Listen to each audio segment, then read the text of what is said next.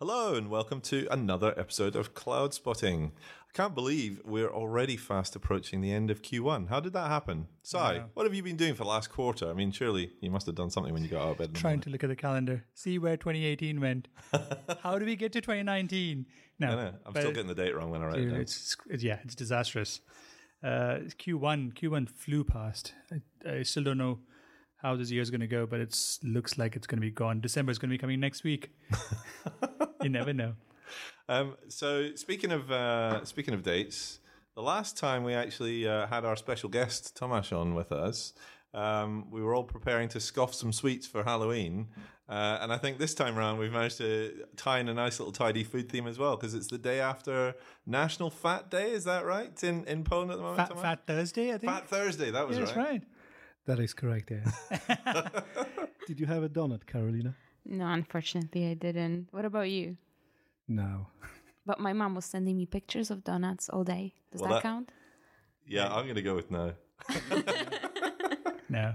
So, so yeah, shout out to all our Polish listeners.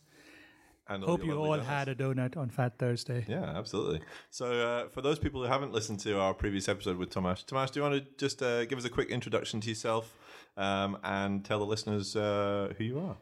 Uh, thank you, Alex. Tomasz Jolkalski, um, solution architect, portfolio architect here in Rackspace. Uh, I work across all the technologies within the Rackspace, across all the clouds, work with the customers uh, to address the business requirements of technology. Cool. And and I just found out today Thomas is an amazing diver. yes. Ah, There you thank you. We were fortunate enough today for, for those people who weren't part of the session with us, which would be all of our listeners. Yeah, Uh, yeah, Thomas is a, is a very advanced technical diver, and he spent a good hour and a half with us today um, talking us through how it happens. Quite amazing, actually. I'm really quite impressed. So, what was it? Just we're going massively off topic here, but what was it you got you into diving in the first place, Thomas? Uh, I've always wanted to see what's underwater. Uh, that was the first thing which hooked me up, and then it just went from there. Cool. Excellent. Okay. Well, go. in which case, uh, so from diving to well, no, that's the worst segue ever. So we're just going to go straight into. I think we should. I think we should. We should. So, Just dive into it. oh my word! way. Clap going around. Um, no, thanks for the Carolina. I think we really uh, need to go into it. So let's let's kick it off from where we sort of got through to last time on the recording. We we talked about uh, content delivery networks. We talked about CDN. Um, really good episode. We went deep and we covered a lot of topics. Uh, unfortunately, we couldn't talk a lot about the security side of the cloud, and uh, that's what we're going to focus on today. Yeah, I don't know how we thought we were going to get CDN, DDoS, WAF, and all that into like 25 minutes. Yeah, never, never going to happen. happen. Hence, we're going to go with the WAF side of things. So this week is going to focus on WAF and DDoS as an episode, uh, and we kick off with WAF. Okay.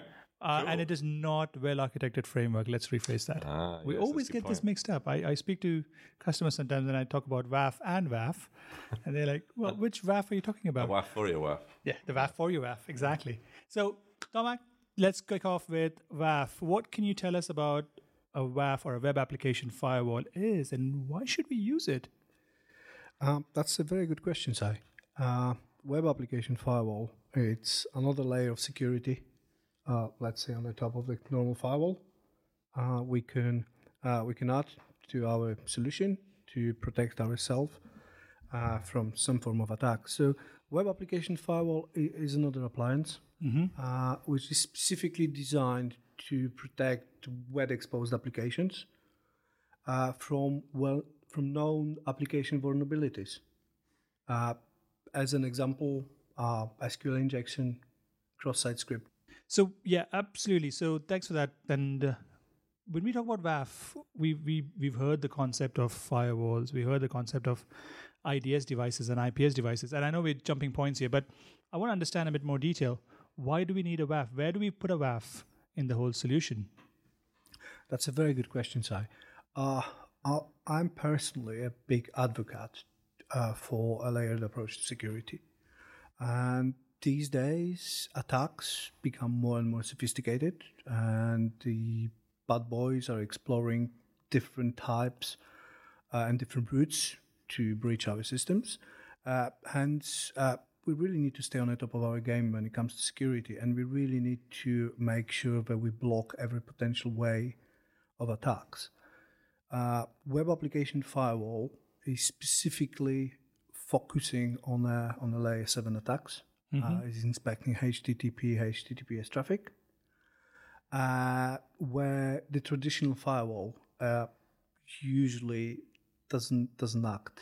Uh, the usual the typical firewall uh, usually in layer three and layer four It's very IP IP centric. Right. Uh, usually uh, regulates traffic coming on certain point from certain IP to certain IP, and based on the predefined rules, allows or disallows traffic. When a web application firewall is a little bit more intelligent, it is looking into a layer seven protocols Right. and being able to stop uh, at the attacks which are exploiting particular uh, application vulnerabilities.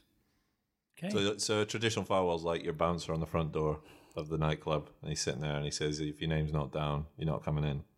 Whereas with a WAF, we're talking about something a little bit more intelligent. Someone who knows you, so they can put you to the list. Yeah. Oh, okay. Cool. Um, okay. So let's imagine then. So we're we're going to use this thing. We're, we're going to do more of a defense in depth. I suppose is kind of we've we've had that reference before when we had Danny on and we were talking about security in the previous episode. Um, so I'm thinking about okay. Now I've got my firewalls. I'm going to have some form of web application firewall and some other security things. Where in my stack am I actually going to put this web application firewall? Where do where do I want to stop these bad guys?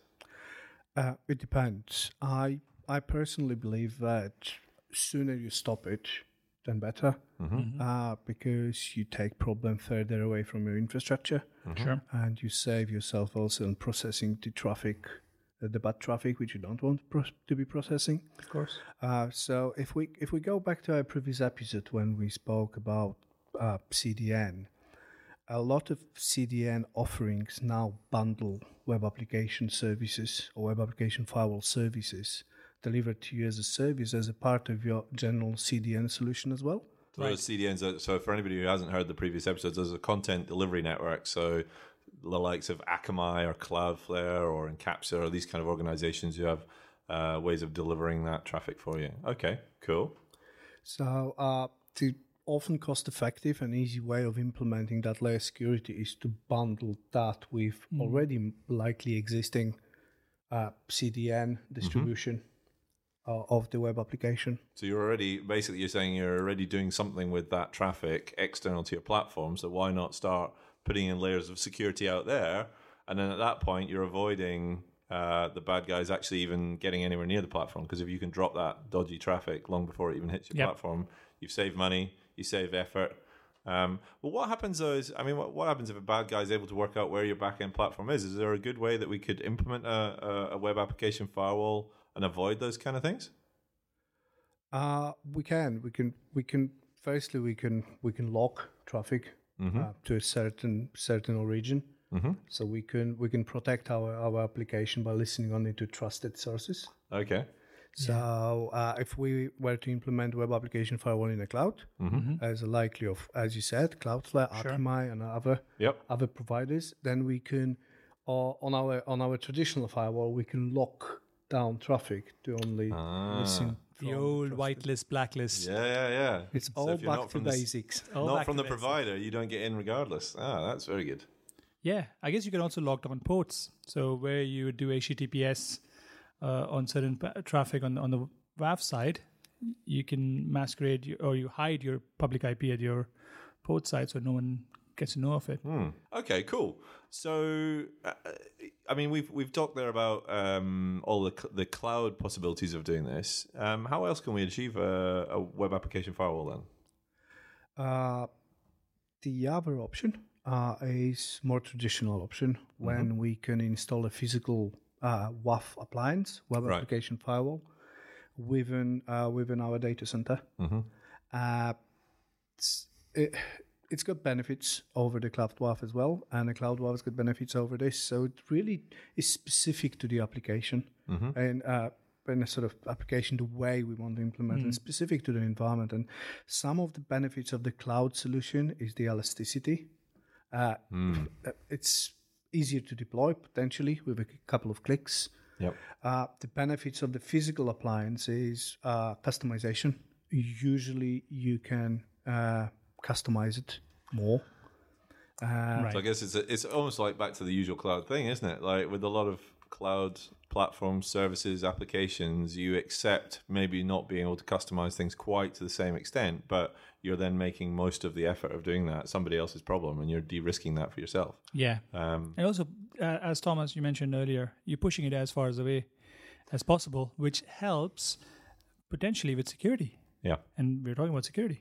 So they're talking about, if you talk about zero day exploits, and Thomas, you can, you can go into more detail. I think a WAF is really a good utility when you, do, when you can't get time to fix your solution and you can protect against zero day exploits. Yeah, that, that is a very good point. Uh, we've said that WAF protects from the application vulnerabilities, which are often the known vulnerabilities.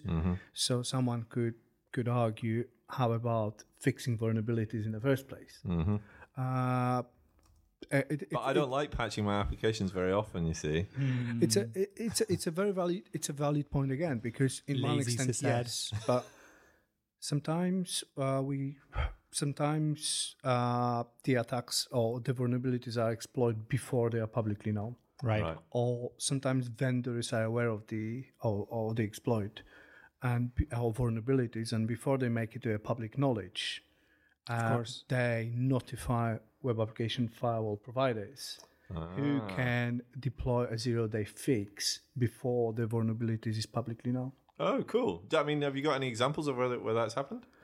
Uh, that was the, wo- the known WordPress attack as well. Ah, I remember that. That was a wee while. That was like about eighteen months, a couple of years ago. It was yes. So uh, before, uh, so so the, the the the policies to stop were rolled across the WAF uh, WAF uh, solutions Right. before the vulnerability was known. Ah, so in other words, if you had a if you had a WAF sat in front of your WordPress, you didn't get hacked, and if you didn't, you were one of the what one and a half million people or whatever it was, or Yep. one and a half million sites that got pwned in a day. Yep. There you go. Okay, cool. Um, right, so we talked about um, web application firewalls, and we can do this, you know, out on the edge, out in the cloud. We can do it in inside the data center. Um, so, and we also referenced defense in depth being a key thing. So, I think in the start of the show, um, Sai was talking about IDSs, so intrusion yeah. detection systems. What's the what What's the difference between that, or is is that similar to a web application firewall? Um, would you would you want to use both at the same time or not? That's that's a question I'm I'm often being asked by uh, by my customers. Shall I buy WAF or shall I buy IDS? and uh, the my answer to that is uh, to get both. Yeah. Uh, and it's not because I'm a uh, I'm a good car salesman. Exactly. And then you go and ask the question Do you want to play CDs or do you want to play cassettes in your car? That's what it sounds like. it's because because they both intend to do different things. Sure. Uh, but, uh, we- we've already said that WAF is is ta- specifically protecting web exposed applications, web applications when the IDS uh, works around all other protocols, not only web exposed applications. Okay. Uh, we can use IDS to uh, to look into our traffic patterns going west to east as well, not only north to south for the, for the firewall, Yep. etc. Operates in a different layer. IDS operates in layer three and four as well. Yep. Uh, so there are two different things, two different layers of security, two different mechanisms of reporting. Yeah. Uh, uh, so definitely we should be looking into both. I think it's probably you can summarize saying, you know, that the same bouncer example, if you go back to it, uh, what IDS does for layer four, well, a combination of IDS and IPS does for layer 4 your WAF does for layer seven. Would that be a fair thing to say? Yes, yes, because WAF can proactively stop, not only report on. Perfect. Yeah. So yeah, we've always seem to forget the IPS side of the things. Yeah, I think uh, the, the the fun and games, and I suppose this probably this applies with WAF as well.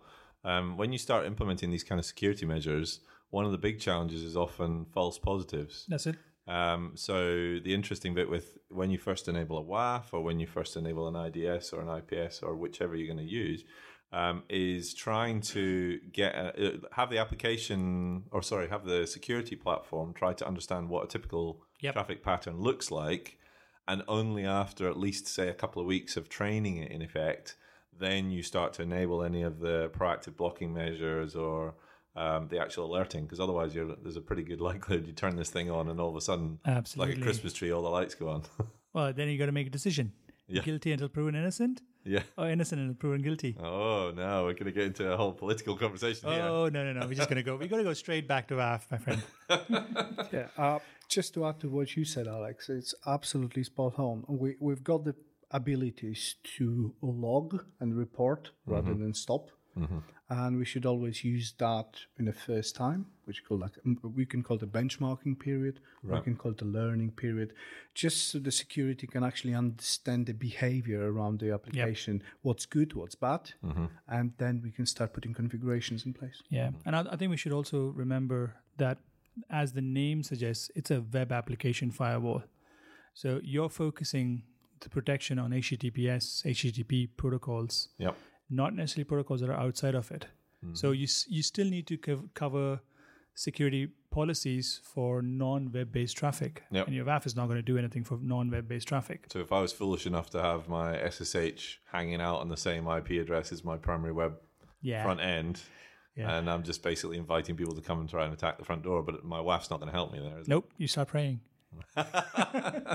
wow, praying. That is a. I wouldn't say that was my first security methodology for defense in depth. Well, you, you should stop the SSH, but since you opened it, stop praying. My fault.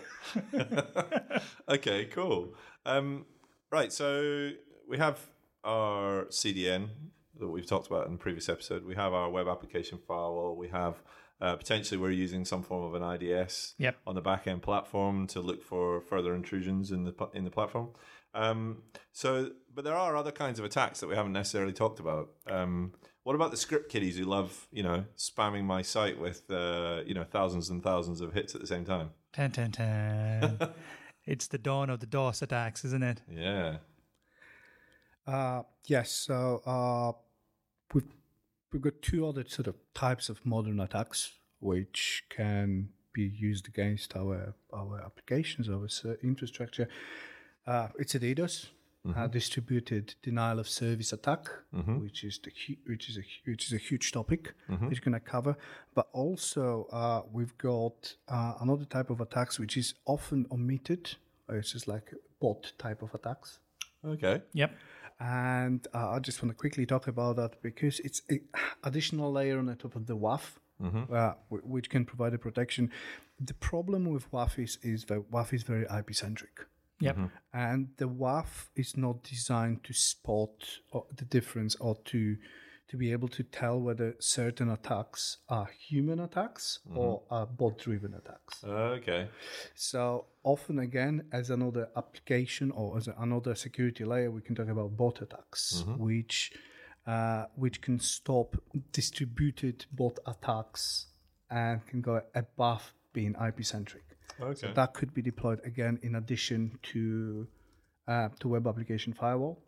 Uh, an example of that bot attack could be just a brute force password attack. Ah, yeah. My WAF's not necessarily going to realize that uh, somebody's trying to brute force the password. Yep. But actually, if you have a some form of bot management in place, then it's going to recognize that kind of activity. Hmm. Interesting. Okay. And then, um, you know, these kind of you, you mentioned around the the volumetric, well, I suppose volumetric kind of an attack. When what? what- Let's take it back a step. What's the difference between a DOS attack and a DDoS attack? Um, DOS attack uh, is denial of service, which is usually uh, origin centric. Right. Yep. Well, distributed denial of service, it's a distributed attack where there are multiple, multiple sources Yeah. of, of origin. Ah, okay. Often these days, uh, I'm sure everyone heard the name of a botnet. Uh, When you've got a big, uh, big network or infected hosts or devices, it could be an IoT devices, it could be computers with a malware, uh, which are controlled by the bad boys Yep. and can be used to issue attacks uh, to bring certain sites down in a distributed manner. Absolutely. Okay. I'd say I'd say when you think about DDoS, think about zombie attacks. Uh huh. That's what it effectively is, because all the other machines that are attacking you, sometimes they don't even know Yeah. they're actually sending a DDoS attack. Especially if it's your fridge. I've not seen that many fridges who realize that they've turned into zombies. If I'm Oh, we're now going to the IoT zombie world. no. Going back to DDoS. Yes, coming back to DDoS. We talked about denial of service, distributed denial of service. I mean, traditionally, I've only heard of ping as denial of Ah, yeah. service. You know, I've heard uh, a machine is sending a lot of ping commands, obviously. Nowadays, we switch off ping uh, on the endpoint devices and things like that. But what are the other types, Thomas? What what have you seen? Uh, yes, so generally we can classify DDoS attacks into three types of categories. Uh, we've got volume-based attacks, uh, we've got protocol attacks, and we've got application layer attacks. Okay. And they all use slightly different techniques and different tools, and they aim to do different type of damage. Right. And they target it into s- different portion of infrastructure.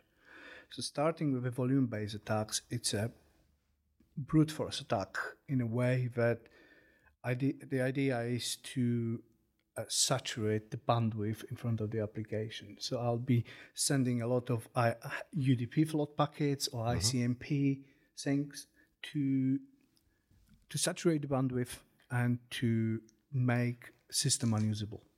That's in, in, in a very short. okay. With protocol attacks, So I'm, uh, I'm just spamming the bejesus out of you, is basically what you're saying. Yeah. Ah. And I'm ignoring you. Okay. Yeah, the, the protocol attacks, like uh, like I said, uh, an example of that could be pink, Okay. Ping of death uh, is one of those, or Sm- Smurf DDoS attack. Right. Uh, and since, Smurf DDoS attack. Oh yes. Now that's a new one on me. I, I genuinely have never heard of that. What is a Smurf DDoS attack? when you go all blue, that's the Smurf DDoS. Uh, it's quite interesting because this is where we are using the network broadcast addresses. Right. So we are issuing. Uh, so we are issuing. Uh, uh, we are issuing the. We are conducting the broadcast address. So we are, can spoof the source address, contact the broadcast address, which will then all computers around would respond to us, right. Okay. uh, automatically flooding us. Oh, right. Oh, so you're using the target network to attack itself. Correct. Wow, that's quite impressive. Amazing. Zombies create more zombies. Yeah, I'm just thinking of Papa Smurf now. I'm not, I'm not going to be able to get that out of my head for the rest of the show. Okay. Yeah. So we've got we've got these uh, these protocol attacks, right? Cool. And then you mentioned application layer attacks. Uh, yes. So uh, when with protocol attacks, we usually try to target the intermediate uh, intermediate infrastructure. Uh, that could be saturation of load balancers, uh, aggregator switches, somewhere Okay. in there. With the application layer attack, we are typically targeting, uh, uh, uh, let's say, a web server, Right. which uh, which hosts our website, Mm-hmm. uh, by having issuing the legitimate uh, commands and legitimate get post requests from the website to actually putting an extra. Mm-hmm. So I'm load. pretending that I'm real traffic, but in reality, I'm just spamming your site. Correct. Yes. Oh, okay. And all of these is effectively one way or another is going to take down the site through the quantity of traffic that's hitting it. Uh, yes. Uh, uh, uh, uh, it, in short, yes. Uh, it will. It may bring another different part of the infrastructure down. Uh, but as we know, if you, as we know, if you, uh, if you, you need to protect the whole up, whole infrastructure. Yeah, and that that's a good point actually, because that that very nicely relates to our conversation around the CDN piece. Because if you if you remember, we we were talking about CDN caching being much closer to the endpoint than the web servers. So when you do a get attack or, or an application attack on a website, mm-hmm. you're actually attacking the CDN. You're not really forcing the attack on the on the server. So using a CDN and then using a WAF to, to filter out the, the actual attacks, you probably can get away by blocking DDoS application level attacks. Yep. Yeah. Uh, yes, and a denial of service protection DDoS. Mm-hmm. Uh, it's again very often often bundled as a service Mm-hmm. uh, by CDN providers, so it all nicely come together. So I've I've always found it really interesting. So there's there's a, all the different providers seem to provide kind of different levels of service with that. Some of them will be like volume based, so they say, oh, you know, like a Yeah. will protect up to a gig of traffic, or ten gig of traffic, or fifty gig of traffic. The one that I found most interesting um, about that was um, there are certain times when we might attack a certain part of the infrastructure with what looks to be a big attack, but is actually small enough of an attack just to overwhelm that part of the infrastructure so that you can then actually get onto another part of the infrastructure. So one of the things we were talking about earlier on was those physical appliances. Hmm. Certain security appliances are designed to either fail open or fail closed. And occasionally DDoS attacks will be designed just enough to send enough traffic to cause these devices to fail open. So you then send through your actual payload, which Yep. is to go to attack the back end infrastructure. So that's a that's a really interesting point. So DDoS doesn't just have to be about these massive, you know, what was the what was the recent one, one point two Oh, the, the GitHub one. yeah. Yeah. So, so those kind of volumetric attacks, they Oh, don't necessarily. A DDoS attack doesn't have to be that big. It could just be sending a few gig of traffic, just enough to overwhelm those security devices, and then actually send in your proper And, attack. and funny enough on that, and we're not going to go too deep into it, but it actually forms as part of an advanced persistent threat. Mm-hmm. So if you have an advanced persistent threat actor in your system, they might introduce a DDoS attack to divert attention while they get into other parts of the system internally, Like setting fire to the bins while you're breaking in the back door. pretty much. Unless uh, if you if you put a lot of paper in your bins, Yeah. Uh, yeah, I, w- I was about to say that, but often is a distraction technique as well. Mm-hmm. Uh, uh, as we're gonna put put a DDoS on an application, let everyone worry about that while we use the back some of a backdoor uh, to to do a real threat Yeah. uh, as a smoke curtain Yep. type of thing. Maybe even uh, when you're when you're exfiltrating data, I suppose as well, because you've got all this traffic going on. It's going to be a lot harder for t- people to see data disappearing out the front door. that's right. So uh, we there, there are all these different kinds of attacks that we could potentially be impacted by. Now, the technical impacts we've talked through, but I think we actually have somebody here who cares a little bit more about other things as well. I'm not saying that she's not interested in all this technical speak that we were on about, but um, Carolina, um, what, what's the impact of an organization uh, from a from from your perspective if if they get impacted by one of these attacks? Sure. So I work for marketing, and if you ever had to do anything with marketing, you'll know that um, we operate on the basis of call to actions with our uh, marketing programs. So there is one certain date within your quarter, within a month, that you're going to launch a promotion, you're going to release a code, you're going to release uh, a webinar, for instance, or a landing page and majority of traffic comes to site or to application on that particular day of launch. Mm-hmm. Or that might be even your only day when something is happening. Yep. prior to that day however you're spending a lot of money to drive traffic to that page. So you're warming the audience up. You're mm-hmm. spending a lot of money on paid media on social media maybe on some out of home advertising mm-hmm. and none of it is cheap. All of that is really really expensive. And then imagine that you have that webinar digital event or you're releasing the promo code which is supposed to work exactly on that day mm-hmm. and your website is down Yeah. You've So, just taken a huge amount of money and flushed it down the toilet. exactly Ouch. So, yeah, so depending on how much budget your company usually has, the the marketing campaign can cost really anything from like ten thousand pounds up to even hundreds or 1000000s So it can be really quite significant. So I suppose it's a bit like the old accounting thing, isn't it? You know, some systems are less critical for 29 days a month, and on the 30th day of the month, it's down. You Yep. could you could be causing a significant impact to your business. But I suppose the other side of that is is is brand, isn't it? Oh yeah, it's absolutely. We've talked about uh, this on a previous episode as well, uh, where Wellbe was mentioning what the users actually want to um, get from us as, as a company. So they want to get an available service, right? So in case of marketing, they want to make sure that their code, if they have a promotional code, is going to work. So they're actually going to receive their twenty percent off, mm-hmm. or that they can actually listen to the webinar or to a podcast episode, mm-hmm. anything really. So if I'm not going to deliver that, they're gonna not trust me with my next and next campaign. Mm-hmm. So not only will I lose money on that particular program, but then the next quarter when I'm releasing the next one, I will have this kind of feeling of you know people not trusting me not coming to my webinar because they'll think well these guys don't really deliver the quality. My code didn't work. My 30% didn't convert at the checkout. So I had to uh, wait until the next day Yep. and it didn't work. I had to buy it for full price or I didn't buy it Yep. at all. Yeah, uh, so that I mean that's that that brand reputation thing is a massive thing, and and if you look at um, defacement type things as well, um, that can be even worse. On top of that, um, you know, you look at some of the large brands who've had defacements of recent recent times, or even brands where they've gotten even further and they've been stealing corporate data from the back end of these systems because quite often. Uh, organizations will connect their web-facing infrastructure to their back-end internal platforms, and then you've all, all of a sudden you've opened up a, an even further world of pain if uh, if somebody's actually managed to make a breach based on the fact that you don't have a sufficient level of security in place.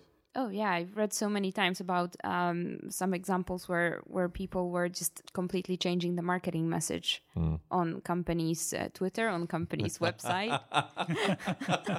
Oh, that sounds like fun, actually. Oh no, shouldn't be said. I mean, you know, it is fun, but when it happens to you, it, it's Not so. It's just awful, and it's unpredictable as well because uh, you know you can, as we were talking on the last episode, you can predict more or less um, when the site is going to be available on the basis of your setup. But this is unpredictable when mm-hmm. somebody decides to actually attack you. Mm-hmm.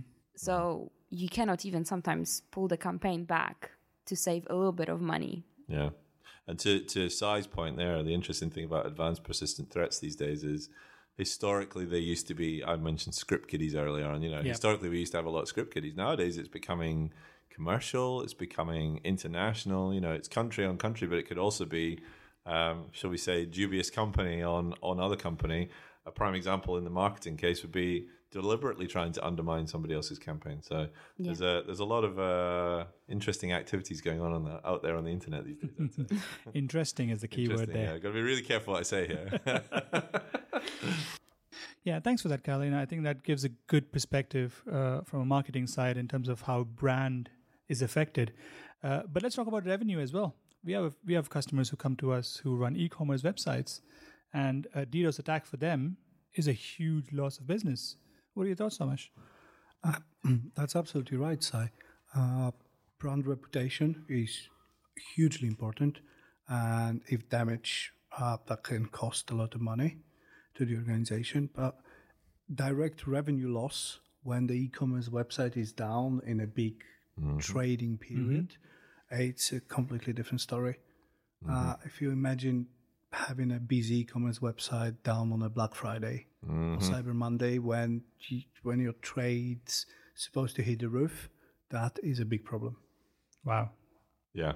that is a huge problem. Yeah, I mean, it, we, to, again, we mentioned I mentioned the accounting thing, but it's the same thing with this. You know, you some organizations will do three quarters of their revenue for the year in in the space of a, a matter of a few days over the course of that year. So any downtime during that period not only loses on revenue at that particular time, but actually might lose custom to um, you know alternative providers because people then go, well, if I can't trust to go and buy that stuff at that point, uh, I'll just buy it from somebody else.